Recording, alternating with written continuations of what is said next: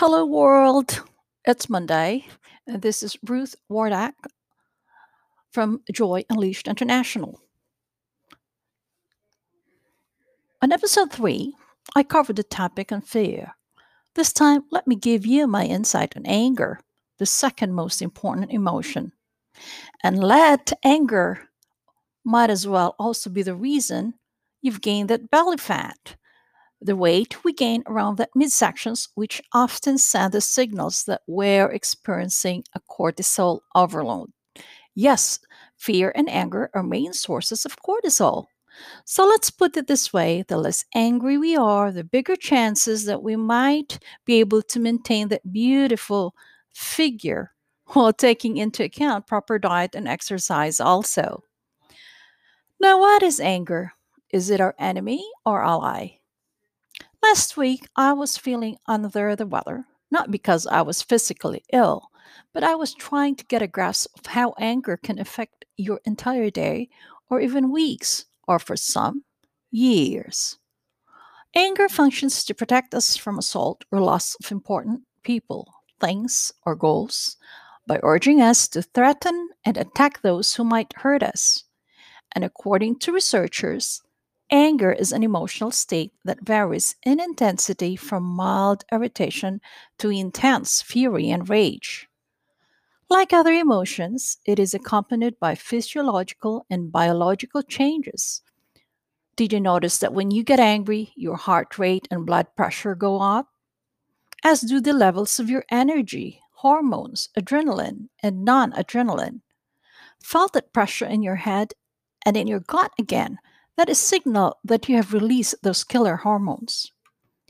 Anger is when I say, if looks could kill, I would have been dead by now. List of my words, but so true.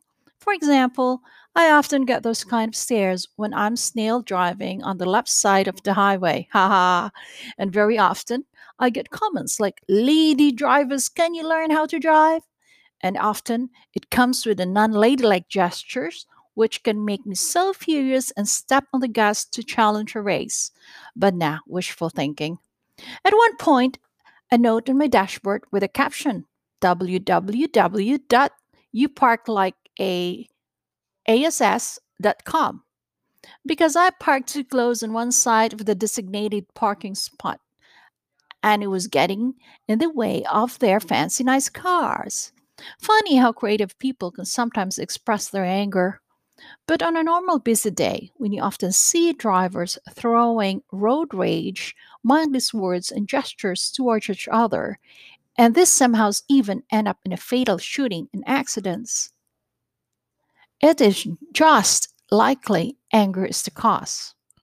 Why is anger being so intense?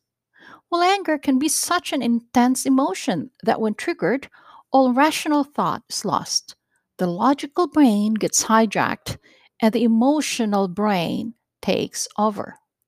In some cases, especially among men, anger is one of the most frequently cited reasons for why people relapse back to addictive behaviors and drinking, of course.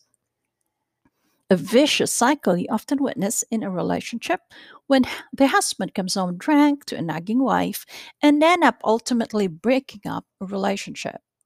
So, in dealing with anger, expressing your anger feelings in an assertive, not aggressive manner is the healthiest way to express anger. To do this, you must learn how to make clear what your needs are and how to get them met without hurting others. Being assertive does not mean being pushy or demanding. It means being respectful of yourself and others. Note, it takes skill to practice dealing with anger, but all it takes is self awareness and mindfulness to deal with this emotion. Once you become aware of your bodily responses and practice mindfulness, it is easier to regulate your emotion. One of my clients practices the count to 10 method, where she counts from 1 to 10, take a deep breath, close her eyes, and then exhale. This exercise awakens your parasympathetic brain, allowing your brains to relax and come down before starting to react.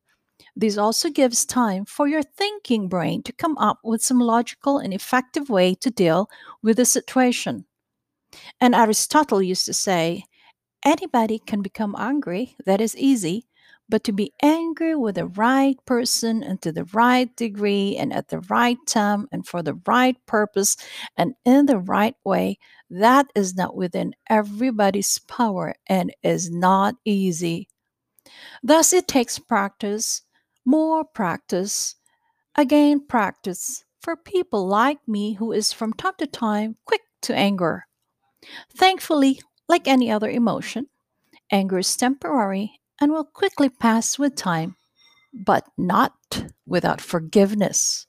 Forgiving yourself and forgiving others is also sending a signal to your brain that everything is going to be fine and you can now move on. Note that once amygdala, that part of your brain that rouses fear and anger, is activated, your hippocampus, the storage area, will register the information and store it in your brain. Depending on the intensity, intensity of your arousal, this anger might linger into your short memory or hold on to your long term memory. That's why, from time to time, when you ruminate and you see the person that hurt you, you feel that pang of pain inside you and the rage. So, take into account the saying that God will forgive you, but your brain won't. It is so true when you are unable to deal with anger. Tune in for my next episode, which I will discuss the five ways of dealing with anger through acceptance, shifting perspective, emotional regulation, compassion, and radical responsibility. Until then, hello world. It's Monday. This is Ruth Wardak at www at joyunleashed.org. Again, www.joyunleashed.org. Thank you for listening.